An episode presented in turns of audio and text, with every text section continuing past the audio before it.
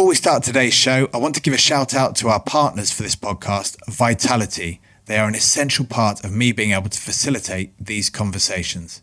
I've been an ambassador now with Vitality for several years, and always the one thing that stands out most for me is just how much they care about people's health and are so keen to enhance their experience of life, whatever way they can. They understand as much as I do. I think it's never about quick fixes or the one pill fixes everything. It's about the small, healthy, proactive behaviors sustained through a lifetime that can lead to incredible differences. Not only does Vitality protect members with award winning cover, but they also offer discounts on gym membership, trainers, activity trackers, and healthy food too. So you can take the small steps to make the meaningful changes. Head to vitality.co.uk for more information. Terms and conditions apply. Hey, welcome back to I Am, the podcast that explores the possibilities and potential that we can access as human beings. I'm your host, Jonny Wilkinson. This week's guest is Lynne McTaggart. She's an author, a journalist, and someone who's had a really great impact on me as well. So it was great to be able to converse with Lynne and dig a bit deeper into her wisdom and research. She's got an amazing passion for spiritual healing, and her experiments on the subject and the subject of the power of intention. They're challenging the way that we look at human potential and how we've defined its boundaries. She has phenomenal stories to tell that hold the potency to break down barriers in our minds. I'm feeling so fortunate to be able to engage in these kinds of discussions I hope you enjoy listening to this episode as much as I enjoyed taking part in it. Just to let you know that I always release an episode early in the week, a few days before the main guest interview becomes available. And in this sort of 10 to 20 minute slot, I attempt to set the scene for the upcoming conversation and share some of my own ideas and thoughts as well. I can get pretty intense about this sort of stuff, so I'm going to warn you ahead of time, I can go off on one. But I'm also very keen to use this opportunity to incorporate some responses to any questions I receive as well. I'm really enjoying hearing from anyone listening in. So if something arises in you, thoughts, feelings, or anything that you feel you want to know more about, do not hesitate to email me on hello at iampodcast.co.uk or just leave a comment in the review section on Apple Podcasts. Today, though, it's all about the guest and a chance to hear their wisdom, their learnings, passions, and stories. And I do love this bit. I love being part of it. I hope you do too. Thanks so much for listening.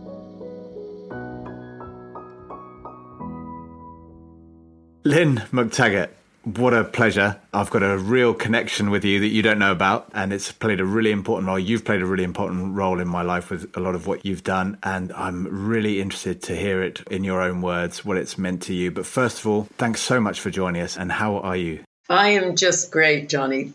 Thanks yeah. for having me.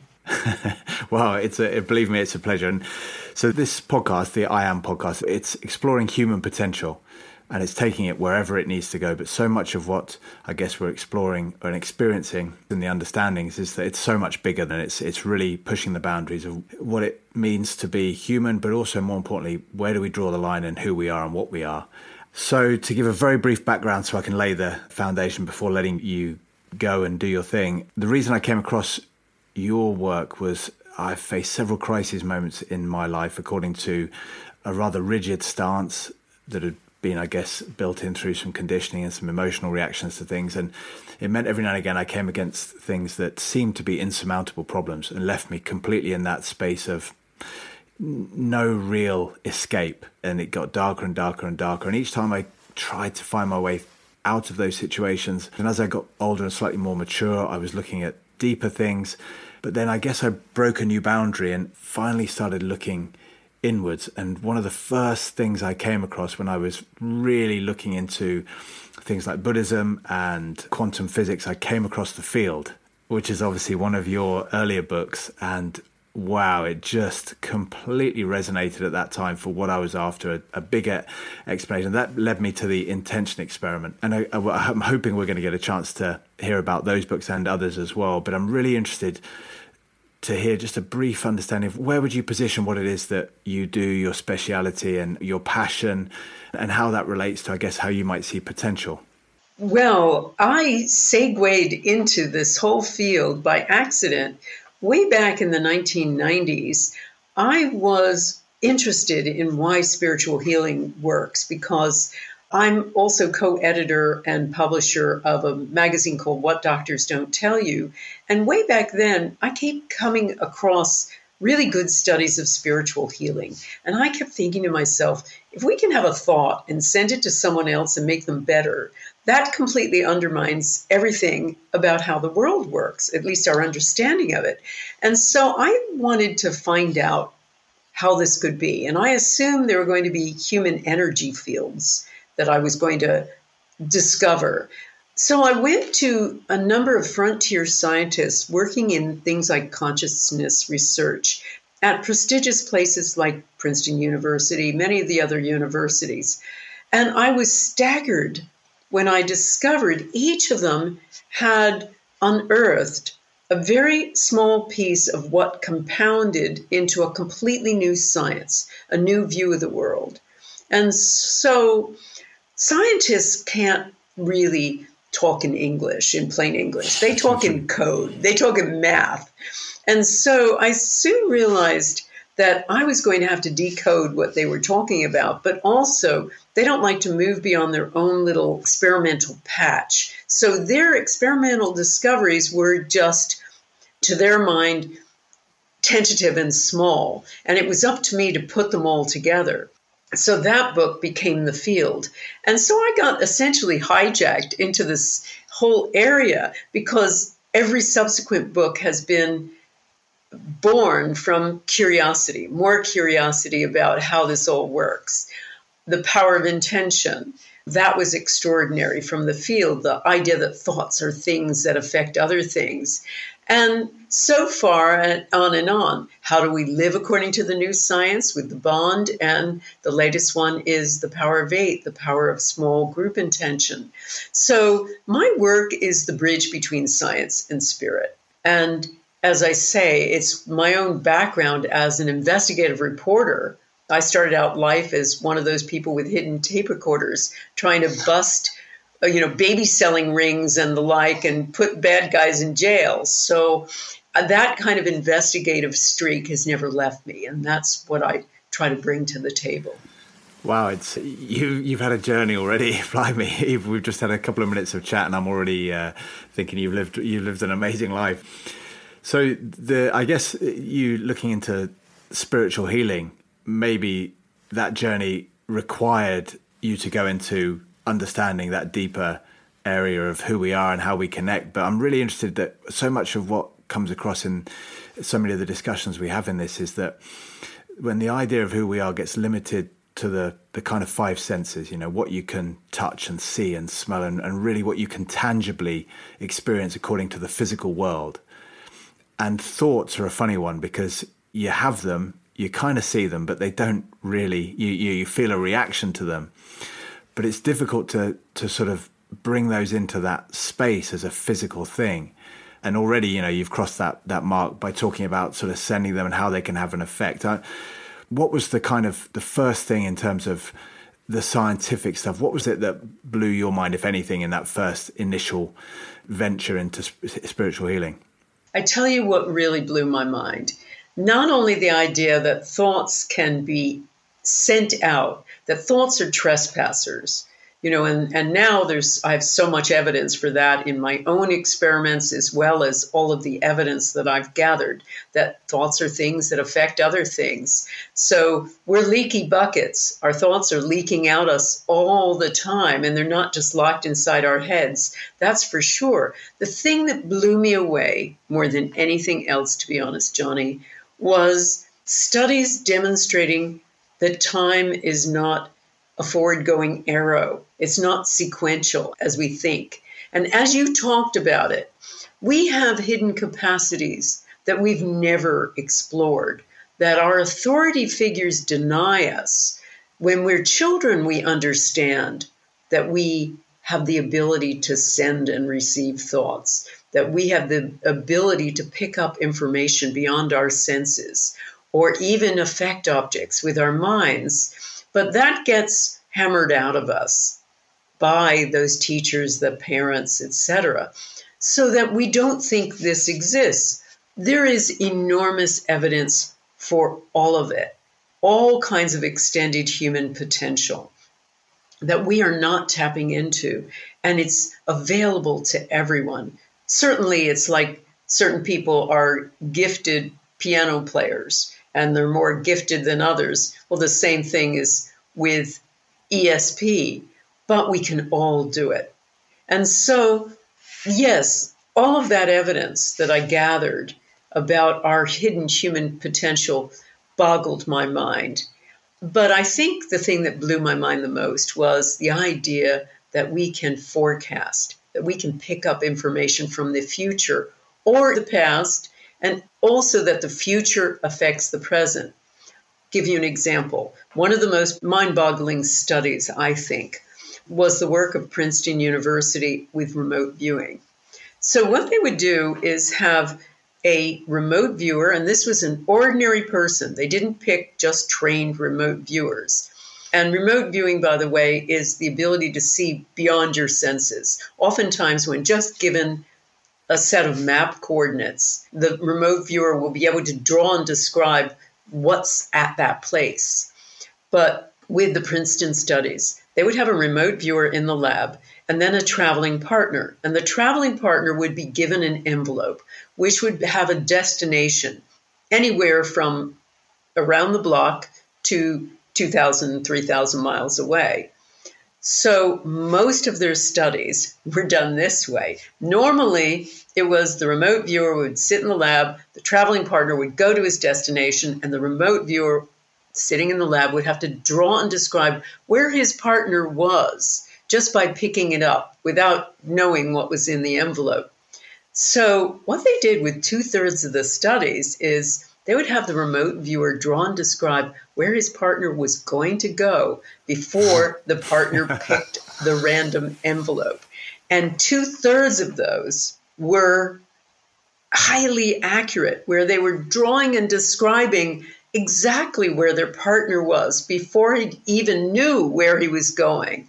So at one point, an Illinois train station, at another point, a gallery in Moscow and another one when the person was under a giant space telescope that made him look like it was like a half dome structure. And he looked like the remote viewer described him as if he were a matzo ball, he would be in the middle of soup and, you know, a great big bowl of soup. So, and that's exactly what it looked like. So, those kinds of things, saying, wow, we can forecast. And I remember asking the then Dean of Engineering, the late Robert Jahn, who ran this whole program. Bob, how can this be? How can all of this stuff work? And he said, Simple, Lynne, just take time out of it and it all makes sense. And that just blew my mind. I started thinking, wow, all of this scientific evidence for us being so different all part of this giant energy field, all connected. The whole, all of the implications of quantum physics, that made me think this changes everything. Need to live in a very different way. And so I'd say the whole thing of it blew my mind and essentially changed the messenger. Wow, just to think without, for example, like you said, time, which underwrites so much of our understanding, the linear, you know, understanding of how things just are, it just completely wrecks everything. And I, I recognize what we talk. So again, we, we experience so many of these things, and it's beautiful the lens at which you're you're coming at it through, in that childlike state of openness, where there's no belief or disbelief. There's just that openness. And I think one of the things we're finding so, I guess, challenging and so limiting is that in my perspective, we, we talk about human potential. One of those big questions is, but so many people seem to already know what they their potential is. I th- I know what I'm capable of, and, and then you think you're going to find something new outside of that preconceived limit, but actually, that sheer openness is immense. And what could be more open than letting go of time when everything we're built around? Know, those moments of connection when you find yourself really speaking to someone. It has nothing to do with the the ideas of I'm an older person speaking to a younger person, I'm a man speaking to a woman, all those things just they're irrelevant. It's that deeper connection. And what within that sort of deeper connection, when you looked at that field sense that we are one, what was the, the importance of that for you in this? Because for me, at that point, when I was meeting these crisis moments, it was liberating because it removed that kind of me against and it brought in this sense of all moving as one and that there's this acceptance and this kind of inevitability and this kind of beauty around that flowing sense. And it certainly removed a great deal. But for, for you, what's behind that field? Well, I think for me, it changed the whole scientific story. I mean, all of us operate according to a 300 plus year old scientific story written by Isaac Newton, who described a very well behaved universe of separate objects operating according to fixed laws in time and space. And then those ideas got augmented by the work of Charles Darwin, who was very influenced by theories of population explosion at the time he was living. And so he decided there isn't enough to go around. So life must proceed through struggle. And he never actually coined the term survival of the fittest, but his PR people did essentially. and that idea swept the globe and it became the justifying principle for so many movements, including industrialized capitalism, which was just happening at the time. So, as you say, the whole I win, you lose mentality, you know, the whole idea of competitive individualism is the leitmotif of our lives. That's how we all live, us against them. And so for me, discovering that we are all part of this giant energy field, that we're all not batches of chemicals signaling and electricity, as we're told, but something much more. We're vibrating packets of energy, and our energy is trading energy with every other object and person in the world all the time. It's a little energy trade going on. So fundamentally, life is a relationship, a trade of this energy. Fundamentally. And all of us are part of this giant field. Now, many people say to me, oh, I'd like to experience entering the field. And I always say, you don't have to you don't have to worry about trying to enter it. You are the field. You're part of this field. We're all part of this field. But here's the two really important things that, that really blew my mind about a field. Number one, subatomic particles. See, what happens with this zero point field is all subatomic particles are trading energy all the time, as I said, like a little tiny subatomic game of tennis. And in that tennis trade of energy back and forth, a virtual particle gets created. So between two subatomic particles, that's not a lot of energy. But when you add up all the subatomic particles in all the universe doing this little game of tennis, you have this unfathomable amount of energy sitting out there in empty space. But here's the two interesting things about that field which gets created. And it's called zero point because things are supposed to stop moving when they get to the temp- low temperatures like absolute zero. But this field still keeps moving in even in those very low temperatures. So there is an energy field that underpins everything. And two things, as I said. Number one, the idea that we're all, everything that is, is in this field means that everything potentially is connected. But two, subatomic particles are actually also waves. And waves go on to infinity they also hold an enormous amount of information. I mean, if you were to put the Library of Congress in America onto a wave, you could fit the whole darn thing, and that oh, has every book that's ever been printed. You could fit the whole thing onto a sugar cube. That's how much information a wave can hold. So, if waves go on to infinity and they hold all that information, essentially we have everything that ever was contained in these waves, like a mothership of information. So we should have access, given that we are all connected, to all this information. So, talk about extended human potential. The idea that we can access almost any information in the universe is all in itself mind boggling. Wow. Oh, wow. So, how to respond to that? I guess an idea of meaning. For me, the meaning that actually there's going to be some joy and that material kind of joy that's going to come at the end of all this winning and gathering and gaining.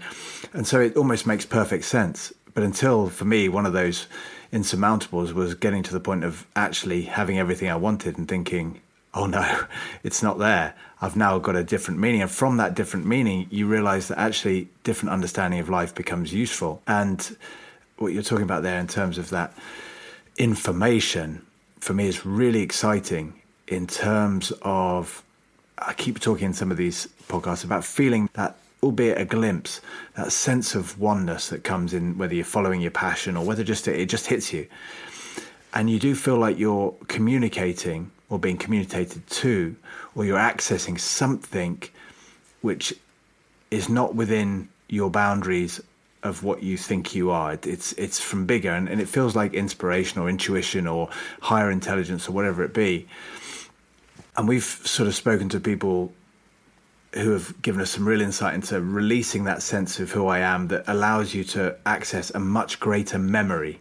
Now, I think that's really, really powerful. One thing that really got me in that respect and talking about this energy exchange, one of the experiments I read about in the field, and I think it was behind some of the idea of the intention experiments, was just getting someone to sit in front of a machine that was basically representing or imitating a 50 50 percent, yeah, whether it be a coin flip, and just pass that information about, I want this result, this is the result I wish for.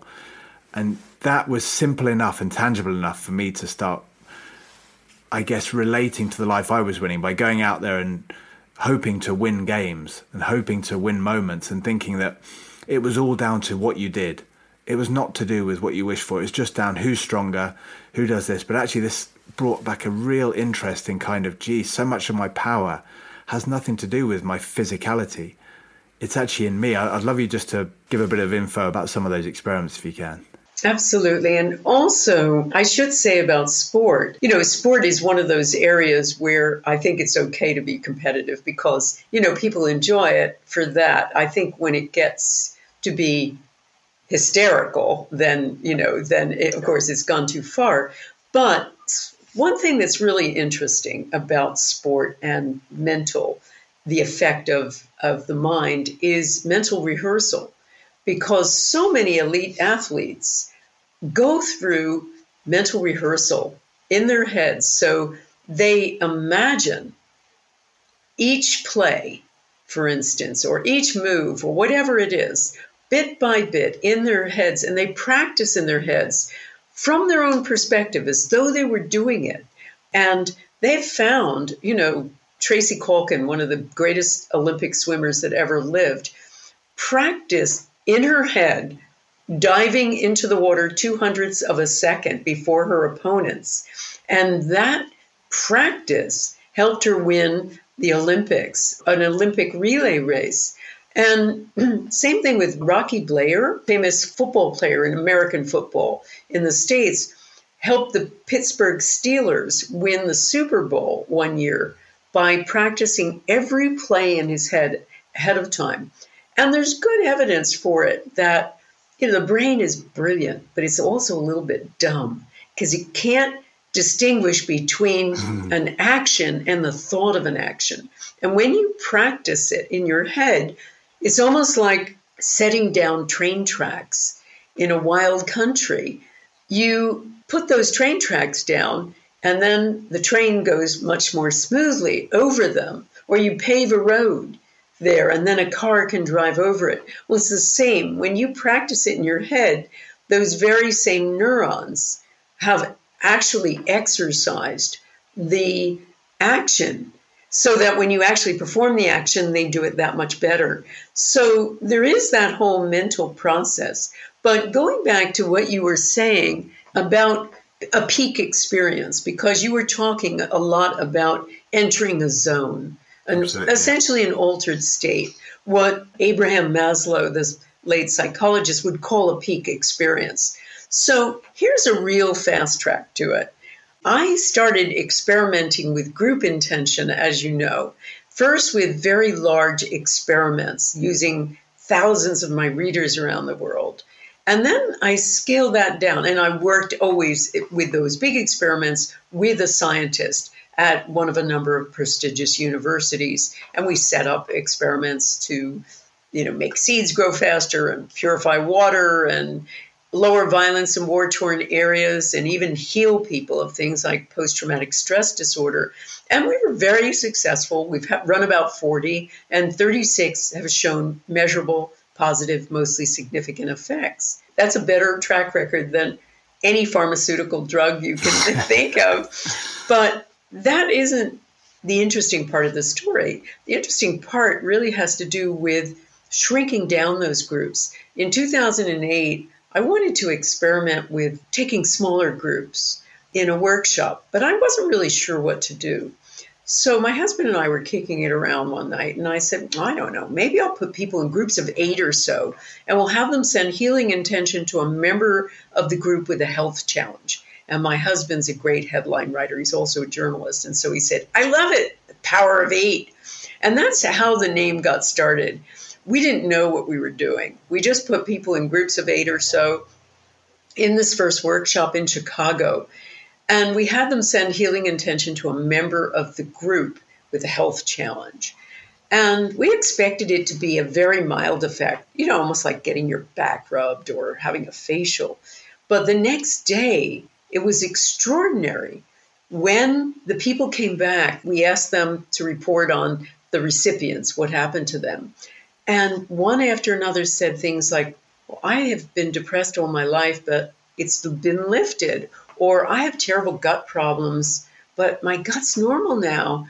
Or the most amazing one of that first batch, I have cataracts and they're 80% better. And we're thinking to ourselves, what? And I didn't believe any of it. I thought, oh, this is just a placebo effect. This is just expectation. Until I kept doing it time after time after time. I've run thousands of these groups. And we've seen healings, but not just healings among the recipients, but also the senders. Three out of four times, they will feel better too. And all kinds of things change in their lives. But here's the key. Now, I spent 10 years being freaked out about that and didn't want to write a book about it until finally I finally got persuaded again by my husband to do that. So I published this book called The Power of Eight. And as I was studying it over those years, I looked at why this group effect works. And honestly, we've had thousands of healings. I've had two people get out of their wheelchairs. We've had people cancel their surgery for things like crippling arthritis where they could barely walk. We've had stage four cancer reverse. And again, very spooky, very weird.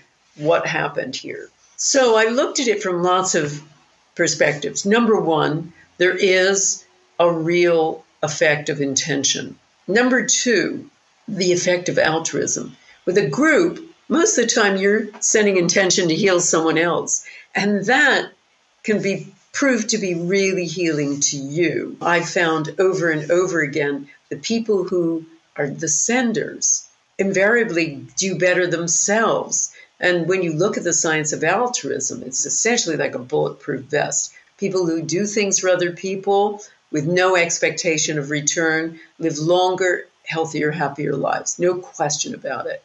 So there's that. There's a group effect. They talk about groups as having a collective effervescence. You know, they charge everybody up. But there's also another thing that's the big key piece that you were referring to before, which is the power of oneness. People experience oneness in small group intention, and they enter into a mystical state. And we know this because we've done brainwave studies with neuroscientists at Life University, which is the biggest and most prestigious chiropractic university in the world they put their neuroscience department at my disposal so we could run brainwave studies on eight groups. And we found extraordinary things. very quickly, like within seconds, within minutes, the people sending intention, because we put a EEG cap on a member of each of the of a senders, one sender per group. And we found very quickly that the parts of the brain that make us feel separate, and that's the parietal lobes, which sit toward the back of the head for people who are listening to this, they help us navigate through space. They tell us what's me and what's not me. They were turned way down. So were parts of the right frontal lobes that are involved with worry, doubt, negativity. They were also dialed way down. So were other brain waves. These were people whose brainwave signatures were almost identical to brainwave signatures studied or produced by the University of Pennsylvania when studying Buddhist monks in ecstatic prayer and Sufi masters during chanting. So these were people in a state of ecstatic oneness. But here's the thing, too these were not long term meditators or Buddhist monks, these were student volunteers, most of whom had done, never done anything like this in their lives before. So, as I say, you don't need to go to sweat lodges for hours. You don't need to, you know, terrible deprivation or hours of priming. You just need a group and a common intention. And it, to my mind, that's a fast track to the miraculous. Ah, wow. So, talking about that mental rehearsal to begin with, and talking about the peak experience, for me, it's really interesting because it, the mental rehearsal stuff was getting big around my time. People understanding, like you said, the brain doesn't really know the difference. So essentially, you're practicing, but you can also practice really perfectly. You don't get reminded of that, yeah, that kick that misses the goal, because in your head you don't, you know, normally you don't you miss too many, and it comes with a certain feeling. If you're able to feel it, it has that extra strength and in that peak moment where it's a lot more chaotic, you're not sat at home preparing, you're actually in the moment. That's actually how I functioned. I, there was no conscious mind level thought of I'm going to do this and this will happen next. And I think if I do this, this might happen. It was done image based very quickly. The very moment before, you quickly had a very clear image of what was going to happen next and a feeling of what it's going to feel like. And then the two blend together. And you then lose yourself time wise to be like, actually, did I know that was going to happen? Did I make it happen? Is it deja vu? And there's a sense of, as you said, transcending that time. And I think that's really, really amazing that that's what you went to. And I'm wondering, listening to that and also hearing about the altruistic side and that open part of this that makes it so powerful is that from a very nature of being in that peak experience, you don't have that same level of I'm only going to do this if this works out, and what if this happens, and what if this happens, and if this happens, I'll do. It's not a conditional experience. You're not actually saying, "I'm going to commit if I get this back." And I'm looking at when you're talking about people sending out intentions, and I'm thinking about myself sending out an intention and how, if I was to send one out for myself, it almost feels so complicated because you're laden with that idea of, oh, but am I doing it well? Will it work? It'll probably never work on me because nothing works for me. You know, it always works for everyone else. And so you're trying to intend, but you're met with all these things. But when you intend maybe upon someone who you don't actually know, is it a clearer opportunity than when you're trying to intend for a member of your family who you have such a relationship with that kind of clarity of that intention so what's behind when you say these are students doing this for the first time are they able do they just go into their own version of it is it image based do they have mantras they repeat or do some of them just go purely on i want to imagine this beautiful thing happening to this person? Because presumably everyone in the group will imagine something different. Okay, great question. I gave them some instruction. And of course, I teach many courses on intention, everything from beginners classes to my year long intention master class, and even healing the past using intention out of time. There are various techniques that I put together that are a mix of ancient wisdom and modern science. So I saw what worked in all kinds of areas from, you know, indigenous cultures to science and what were the common threads and distilled that down to a program. What how it usually works is everybody fashions a highly specific intention statement for whoever is going to be the recipient and maybe somebody reads it or everybody just holds that thought in their head. And when they are sending it out, I always ask them to imagine the outcome. Imagine the time that this person with cancer is going to get the all clear from their doctor or whatever it is. Imagine that person opening their mail and finding that check for the money they needed to clear their debt or whatever their intention is. Imagine that moment of victory, of the outcome being achieved. And they do have different visualizations, but they're instructed to more or less focus on that. But it's every so often they come back to the intention statement. But it's really that combination. And what happens very quickly is a real sense of energy between the group. It doesn't have to be in person, it works just as well virtually. I mean, all of my classes are, when they're not in in person workshops or retreats, they are on Zoom. And the people that meet as groups, particularly with my year long masterclass, are on Zoom. So they're meeting many times over the whole year together, and they've never actually physically met.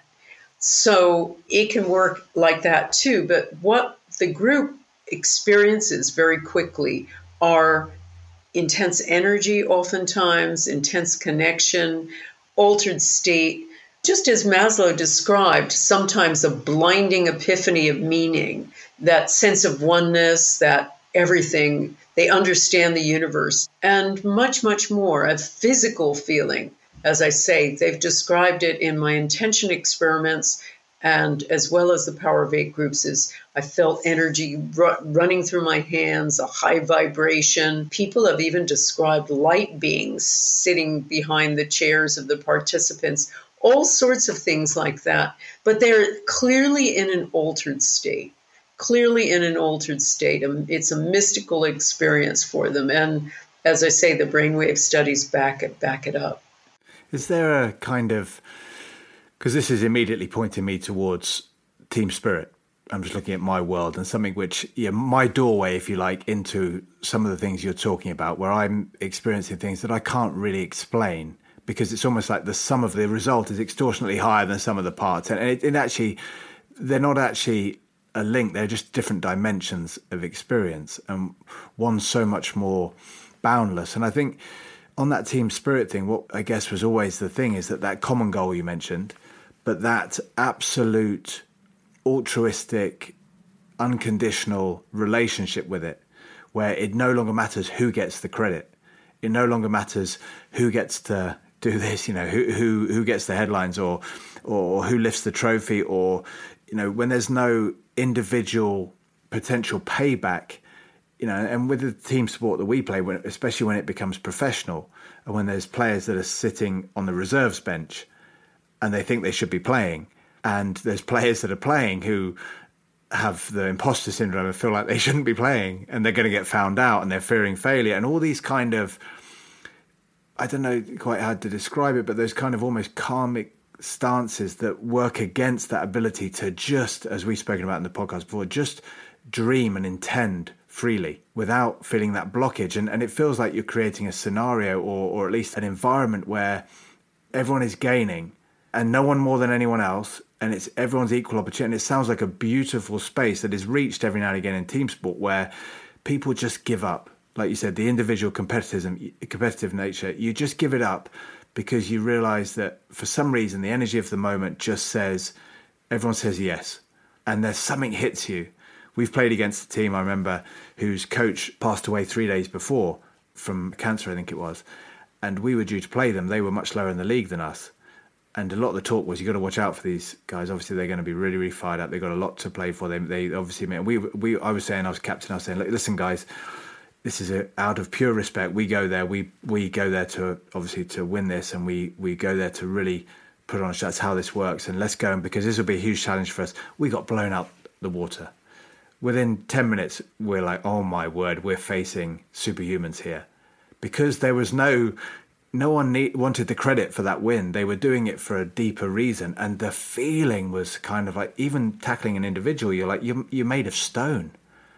Just today, on this day, you feel like you're made of concrete, and it's amazing that sense of what happened. I'm just I'm just sort of wondering is, is that part of what's underneath this to remove that individual nature? We spoke about sort of coming back to that oneness. Now, how do you deal with that when people's, you know, when people sort of maybe start to understand, oh, I'm just thinking about human nature here in terms of societal. Oh, well, if I do some good intending for others, I'm going to get loads back, you know, so I'm going to do some of this because I'll get back. How, how do you work with these kind of, how do you create that environment? Okay. So, a couple of things I just want to want to say. That's yeah, a great away. question. Just wanted to tell you about an amazing study of sports people, and they found that, you know, of course, we all know about affirmations, you know, looking in the mirror and saying, I am beautiful, I am doing well today, all of that sort of stuff. I'm going to win this game. They found when they, they looked at affirmations between individual affirmations or team affirmations, where you said, We are going to win today, we are wonderful, we are this and that they found that everybody's individual game improved using we affirmations rather than I affirmations. So I thought that was really quite really amazing. Cool. Yeah. But you were talking about, so you were asking me about how do we get past people sort of doing intention to give in order to get. Well, one of the ways to just get around that is number one, when I'm teaching classes and I have people who are not achieving their intentions, invariably I'll just say to them, you know what? Get off of yourself. Start intending for someone else and see what happens.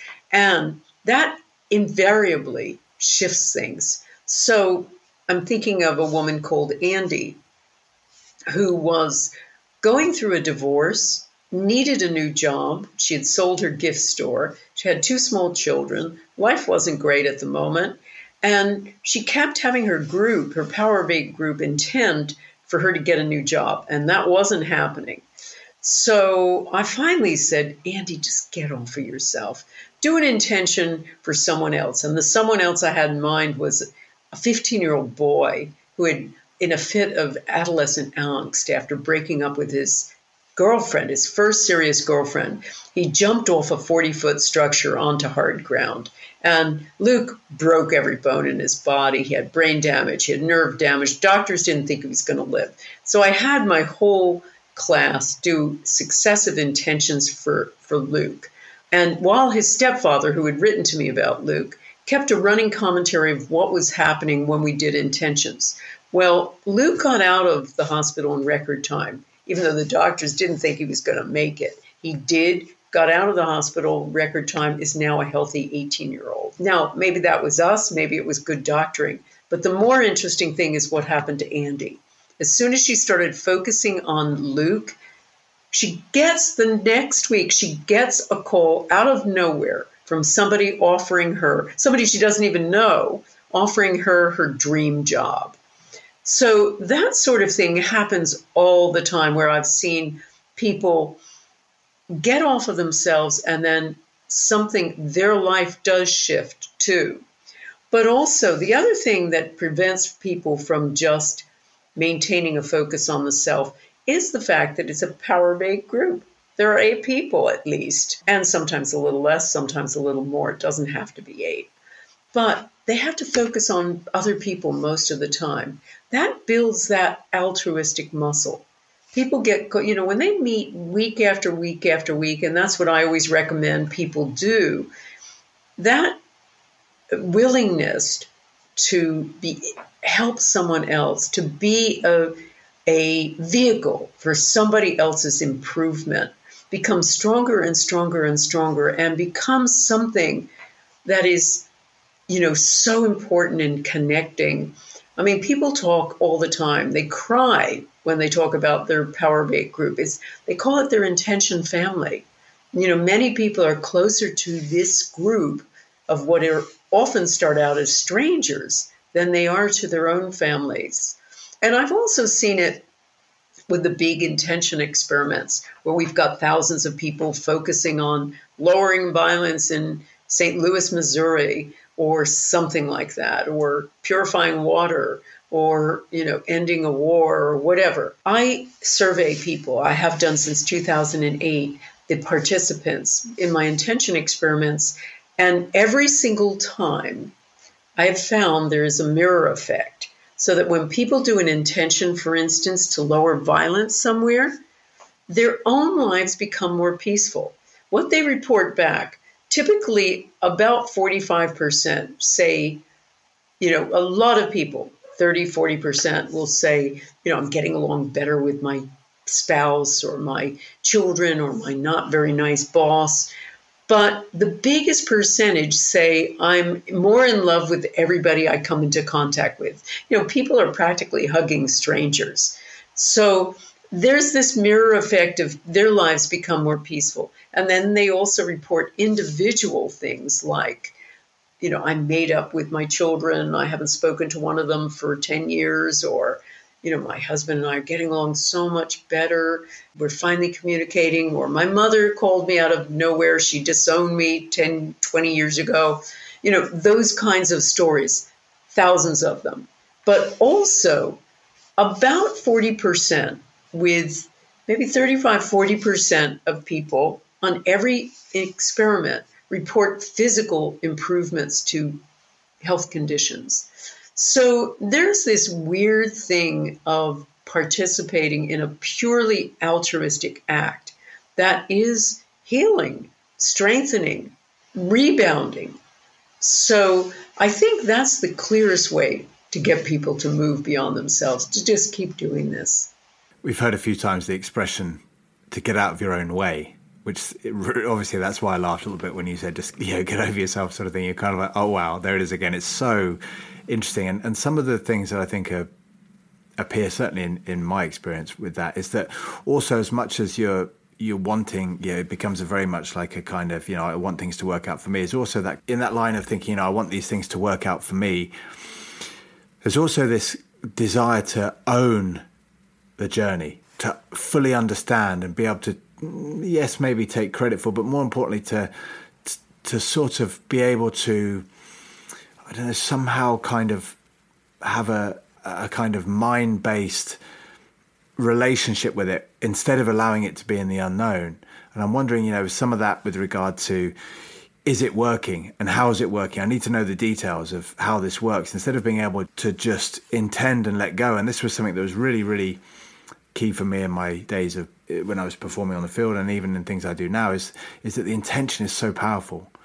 But getting in the way of it is then trying to make it happen according to the idea instead of saying, let the power of that intention inspire the activity required, instead of try to match the intention through all your physical things that you know of. And, and I guess the difficult thing I got into there was that the intention for me was something I was always something incredible that I didn't have the answer for, but then I wanted to plan my way there admitting that I didn't even have the answer how to get there, but I still wanted to plan it according to my limited tools to get there. And, and, it always ended up kind of being more of the same. I have an approach now which is much more. I have the feeling and the and the desire, and, and it's and it's emotional, and it's and it's connecting, and then the rest is kind of that understanding that it'll come. And it's not me to react to why it's not happening as I wish. It's kind of like, no, this is part of how it's going to come, and to stay with it and stay in there. And I'd sort of be interested to see, you know, when you're having those intention experiments, and maybe you know you report back and say, well, nothing's quite changed yet.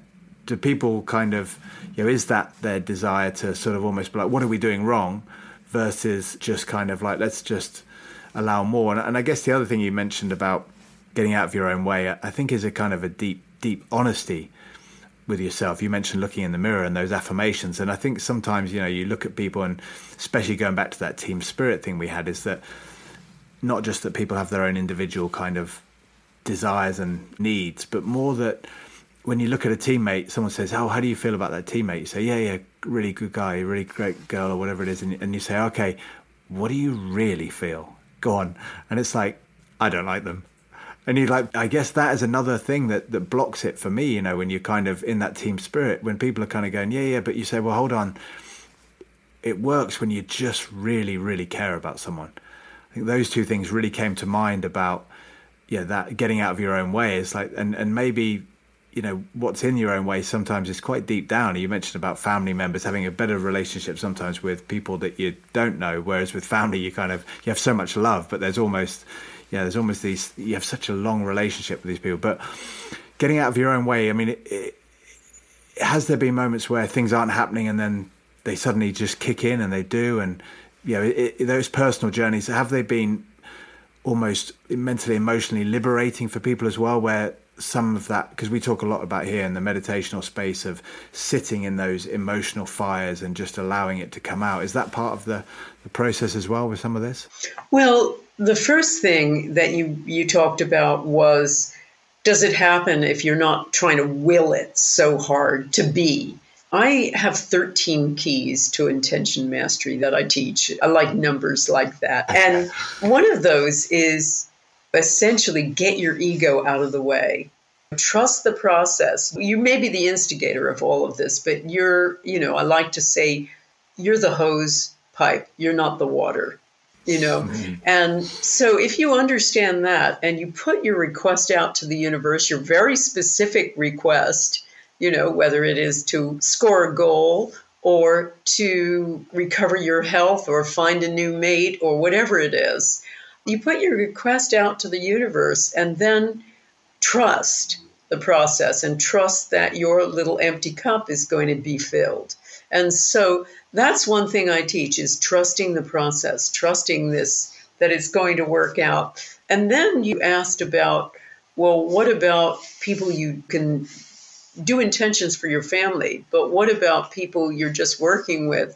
Well, you know, we find some people, like in my master class, I will have usually about 1,100 people sign up for it, 1,200 people. We, we max out on Zoom. So we'll put people into groups and invariably there will be people in certain groups that just talk about, you know, I can't get along with that person and they're too bossy, blah, blah, blah, blah, blah. And I once again say, teach ways to use intention to get along with anybody. And there are plenty of ways to do that. And so it's about being intentional in every aspect of your life, including the people who are not like you. Something that's really important now when we're more polarized than ever in certain parts of the world, certainly in my native country of America. Democrats won't sit down for dinner to dinner with Republicans, it's, and vice versa.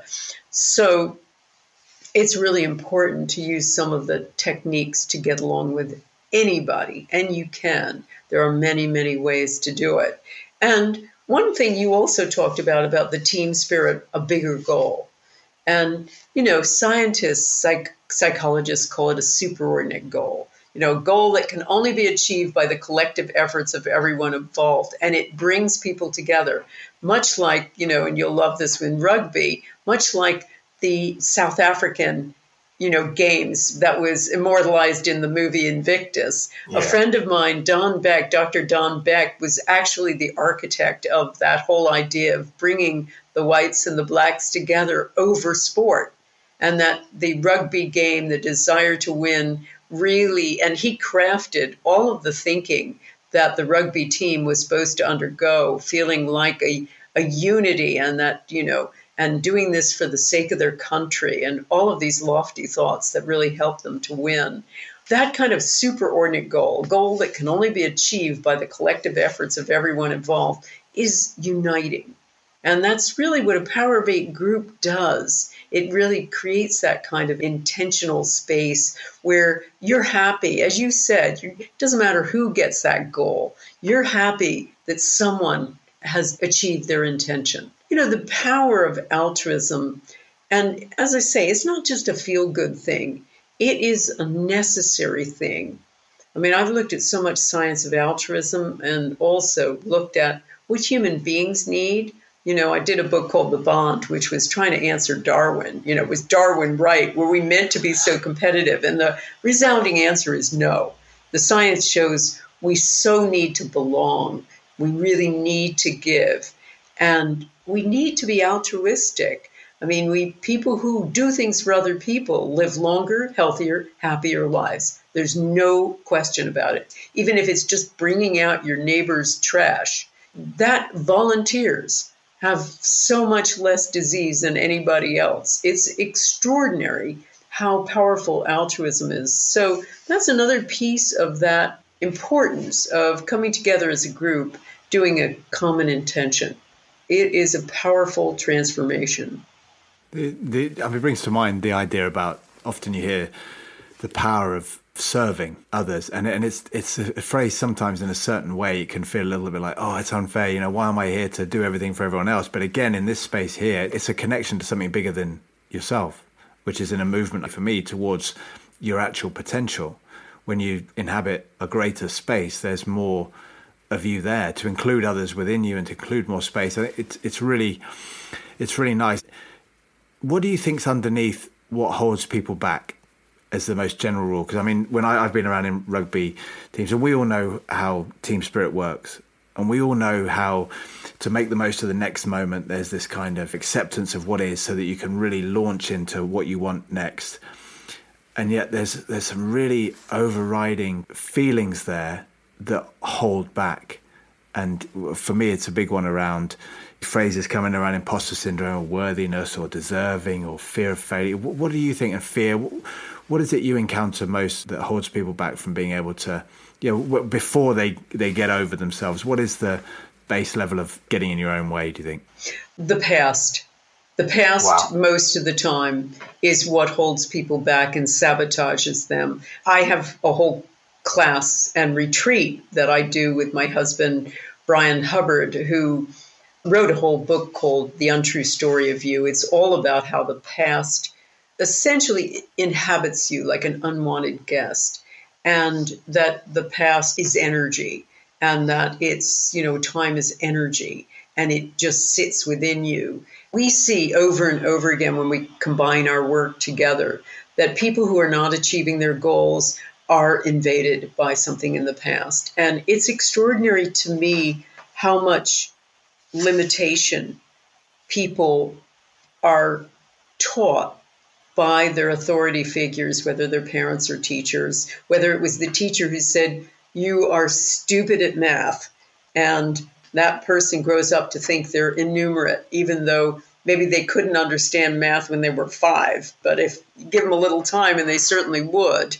those kinds of things are really powerful limiters. And in our retreats, we find we'll oftentimes read out, Bryan will read out the 15 adverse childhood events that have gone on. And it's horrific for us to listen to because we hear everything from, you know, a parent that constantly screamed at a child to having sex with them, you know, and there's always people when we read each one, there's always people in the audience raising their hand. So we carry around a giant suitcase of this. And oftentimes it is that that stops us.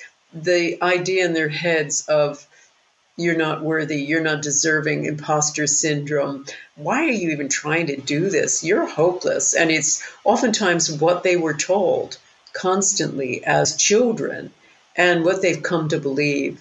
So, using an intention to free yourself of that. And one of the things that I do is I use intention backward and forward in time.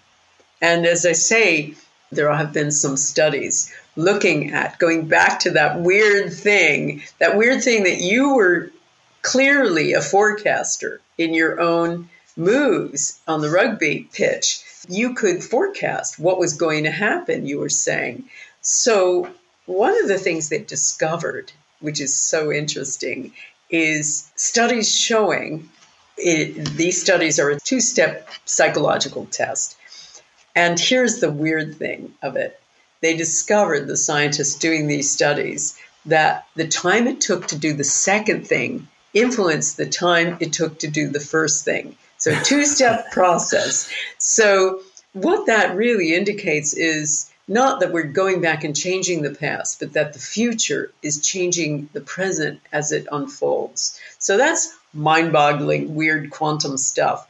But any good quantum physicist will tell you there is no such thing as t- sequential time. And we also know from studies the brain doesn't understand time.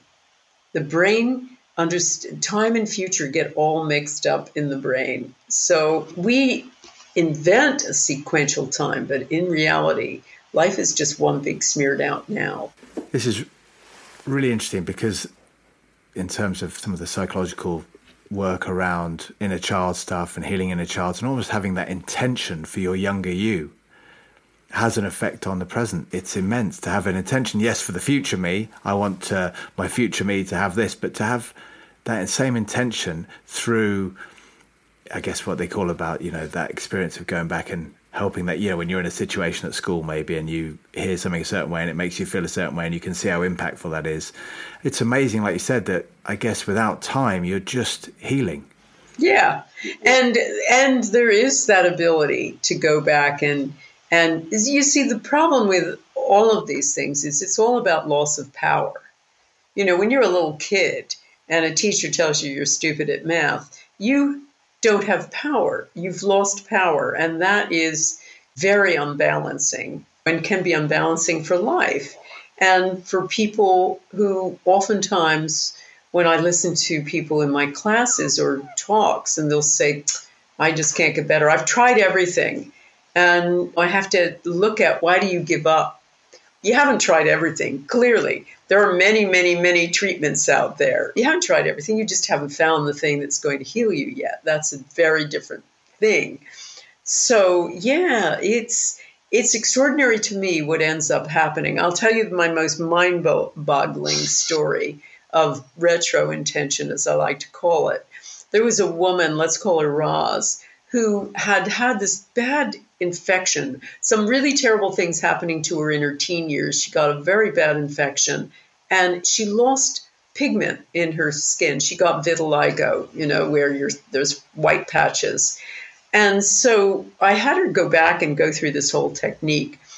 And she literally showed us, showed the audience too. Her skin started repigmenting, believe it or not there and then. It didn't completely mm. heal, but we could see it was starting to repigment. So she said. So psychologically, what can also happen to people when they are when they take back their power is extraordinarily tr- strengthening. Definitely feeling that sense of intending back on the past you and, and having that kind of relationship. It also frees you up as the now you to get your dreaming back. So now you free up your intention to become, it's almost like a beautiful kind of expanding cycle of opportunity and get, like you said, getting your power back, but not your power to go and dominate, you know, things, but your power to dream, to imagine, to create, to connect and to love and to be compassionate and all those things which it sounds like are at the basis of facilitating this intention relationship. Mm-hmm. Yeah, I mean, what you want really is, as you say, is to get to that actualized self, where the best version of you. And so many people live with a diminished version of themselves because of the limits that have been placed on them. And they're terrified to dream big or just don't think it will ever happen to them.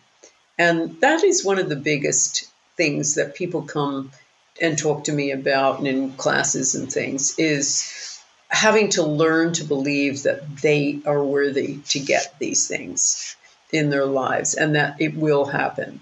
And then, you know, the proof is that's another beauty of a Power of Eight group. You're watching other people achieve their goals mm. and it's infectious.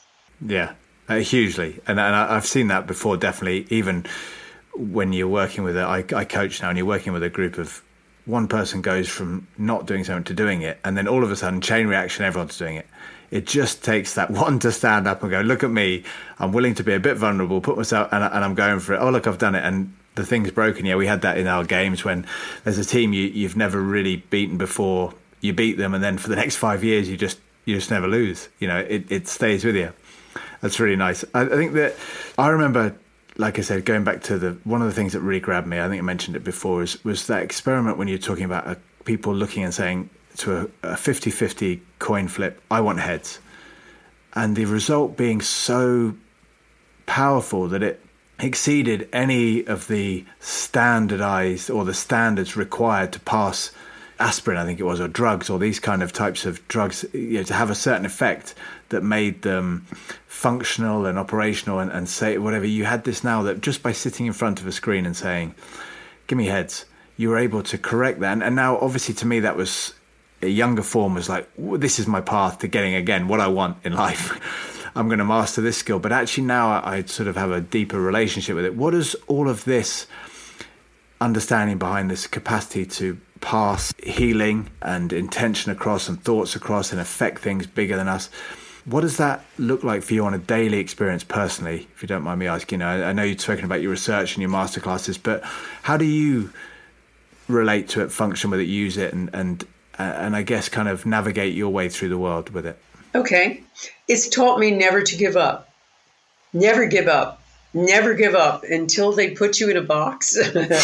you know, and even then, I mean, new studies yeah. of near death experiences definitely demonstrate that consciousness doesn't die. I think I have learned that there is always possibility, and I've taken that in my life. I had a health challenge about three years ago, and I tried everything alternative, and that didn't work. So I finally had to go and get some surgery, which I hated. The whole idea of I hated it. I didn't, you know, I'm very holistic in my medical thinking.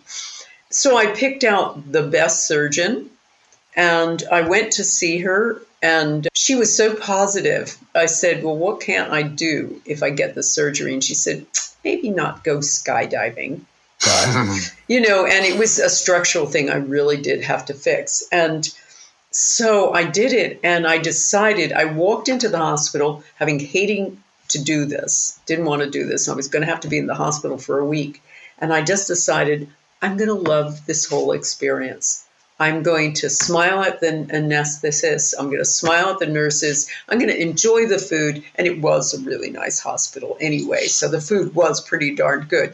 But I just decided to make the whole experience a, a happy affair.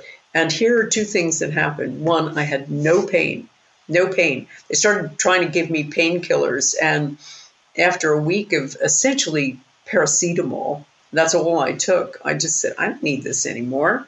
And it should have been one of a really painful operation. It wasn't at all. And I recovered more than complete capacity. I'm now doing HIIT classes with 30 year olds and, you know, having the teacher give me a good elbow and saying, yeah, great, you know. so I've used that in my life. And I think for me, no is always a challenge. Now, maybe that, you know, a challenge just to be overcome. Now, maybe that also has to do with being a reporter at heart. You know, I had a wonderful teacher, a mentor in journalism who once said to me, You know, they haven't said no till they kick you down the stairs about getting an interview.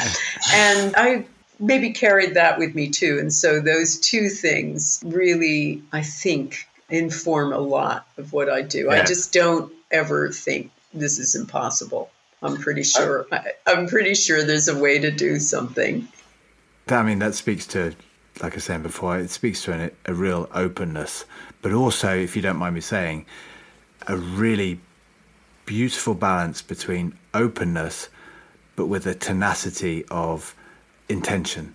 That to say, you know, this is what I want, and there's an openness around it, and it, it's what works better than anything I think in the sports that I am familiar with and coaches that you can't just be open because you don't know where you're going. You get pushed around but if you're so tenacious but without the openness, you become quite predictable. And actually, when things don't work, you end up harming yourself because you, you just keep going. But to have that ability to say, I'm open, I'm learning, but when I'm here and I make a decision, I'm all in and you can't stop me. And then I'm opening and I'm all in and I'm opening and all, and this is the journey of those that when I played against people like this, you just can't stop them because you can't get at them when they're in action they know exactly what they want. But when they're not, they're taking it all in. Before they're getting so informed before they go, let's go again. And I think yeah, for me, that was kind of that's an amazing space to be in without losing the leaning on one way or the other, but having that perfect balance. That's really, really, really cool. I think eh, has this affected as a final kind of takeaway? Is this kind of what's this done for your view of life as a whole? You know, talking about human potential. Often that gets very much connected or almost blends into the concept of yeah, who am I? Is what is life? As that oneness question. What's it done for your view of life now compared to maybe where you were in a previous state and where you are now? What's happening in that evolution? Well, number one, I'm pretty convinced consciousness doesn't die. The evidence that I've seen in and reported on about light that emanates from the body. One scientist discovered that that we are communicating with all living things through a tiny current of light, but that that light doesn't die right away after we do. The extraordinary evidence for near death experiences now, big consortium of scientists have all said, hey, near death experiences aren't just the ravings of a dying brain, that this really does happen. It really does look like there is something to this consciousness after death. I think it's brought me that. It's brought me a real sense that that kind of reductive scientific story, the Newtonian scientific story of separate things and competitive individualism, the Darwinian view, is out of date it's an old chapter that needs to be rewritten. And when we do rewrite this, when we understand we're all connected, when we understand we have almost limitless capacities that we don't tap into, that we need to tap into, when we start taking all of this on board, we have to live in a very different way. So, what it's really done for me is to try to champion changing the way we live. It's why I wrote my book, The Bond, to say, okay, if this new science is true, then we have to live in a very different way. We have to stop teaching our children to I win, you lose. You know, except on the sport field. Yeah, That's yeah, about course, the yeah, only area where I'm happy about competition. But I think we have to live in a very different way. So it's certainly changed my life as I say, I got hijacked into this subject, and it's now, you know, it's my life now, and I'm very excited about it, and always studying and learning about it. But it's also convinced me that we all start realizing and changing the way we do live because that old thinking is making us eat our own children, so to speak. We are blowing up our climate, we're blowing up the earth, we're creating unsustainable things through so many areas of our life, and we are polarized as never before. So, and we're seeing that there's such a vast gulf between the haves and the have nots that all of this kind of competitive individualism is just completely unsustainable. So we're at the end of days with that, and we have to really start inventing something new. And this is where I think the new scientific story is going to light our way. Just mentioning that reductive side, it's really interesting to use that word. It's almost like a logic that says, right, we've understood the parts, and now we can work out life from that position. And this is where we are. We are where we are according to that. And I know individually, I got to where I was because of that thing and I, and I succeeded at it. That was my problem. I got very good at using those reductive parts and fighting and standing up. And it's so interesting that when you start with something and you, like you said, you logically come to a conclusion, you're almost coming to a conclusion that has to be less than what you started with. Or that you have to know more or less where you're going. And I, and I feel like so much of this, albeit you saying being hijacked and everything, for me, it's a different relationship with the unknown and just that side of saying, like you said, you you what you wanted this and now you're here, and it's kind of like okay, reductively, I could say, well, I should be elsewhere. I'm in the wrong place. Or you could say, okay, I wonder where this is going next, you know, and, and get along for the ride. But that's a beautiful way of putting it. And I, I sort of wonder where on earth you're going to go next. Do you have any intentions? Do you have anything set for anything? Or are you more or less just following the, the beautiful journey?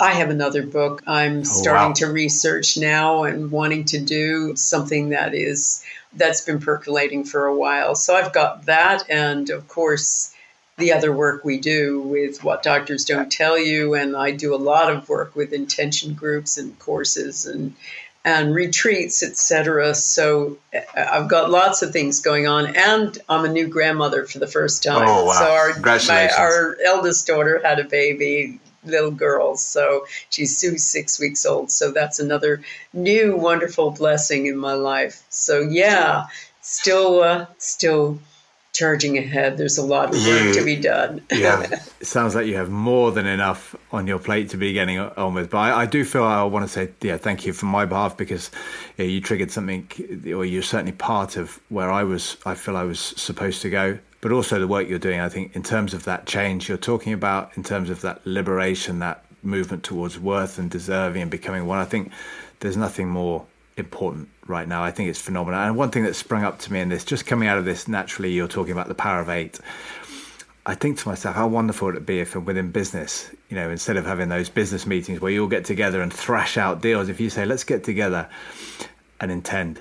You yeah. betcha. I think it's a really important thing to do. And I see so many thousands of power base springing up here, there, and everywhere. And as you say, it would be wonderful if we could see just a group of people doing that and maybe even yeah. creating power of eight groups with their competitors and seeing oh, you know there's room yes. for everybody absolutely yeah finding cause an altruistic cause and saying hey guys this is our our spot for today and then amazing. Inspiring. It's been absolutely fabulous talking to you Lynne McTaggart thank you again for all that you do all that you are and all you're, you're going to do as well. And uh, yeah I, just a, a real pleasure. And thank you for your time. Oh, thank you so much, Jonny. It's really been exciting and interesting chatting with you and seeing uh, the brilliant connections between sport, you know, with that whole conversation and also your journey.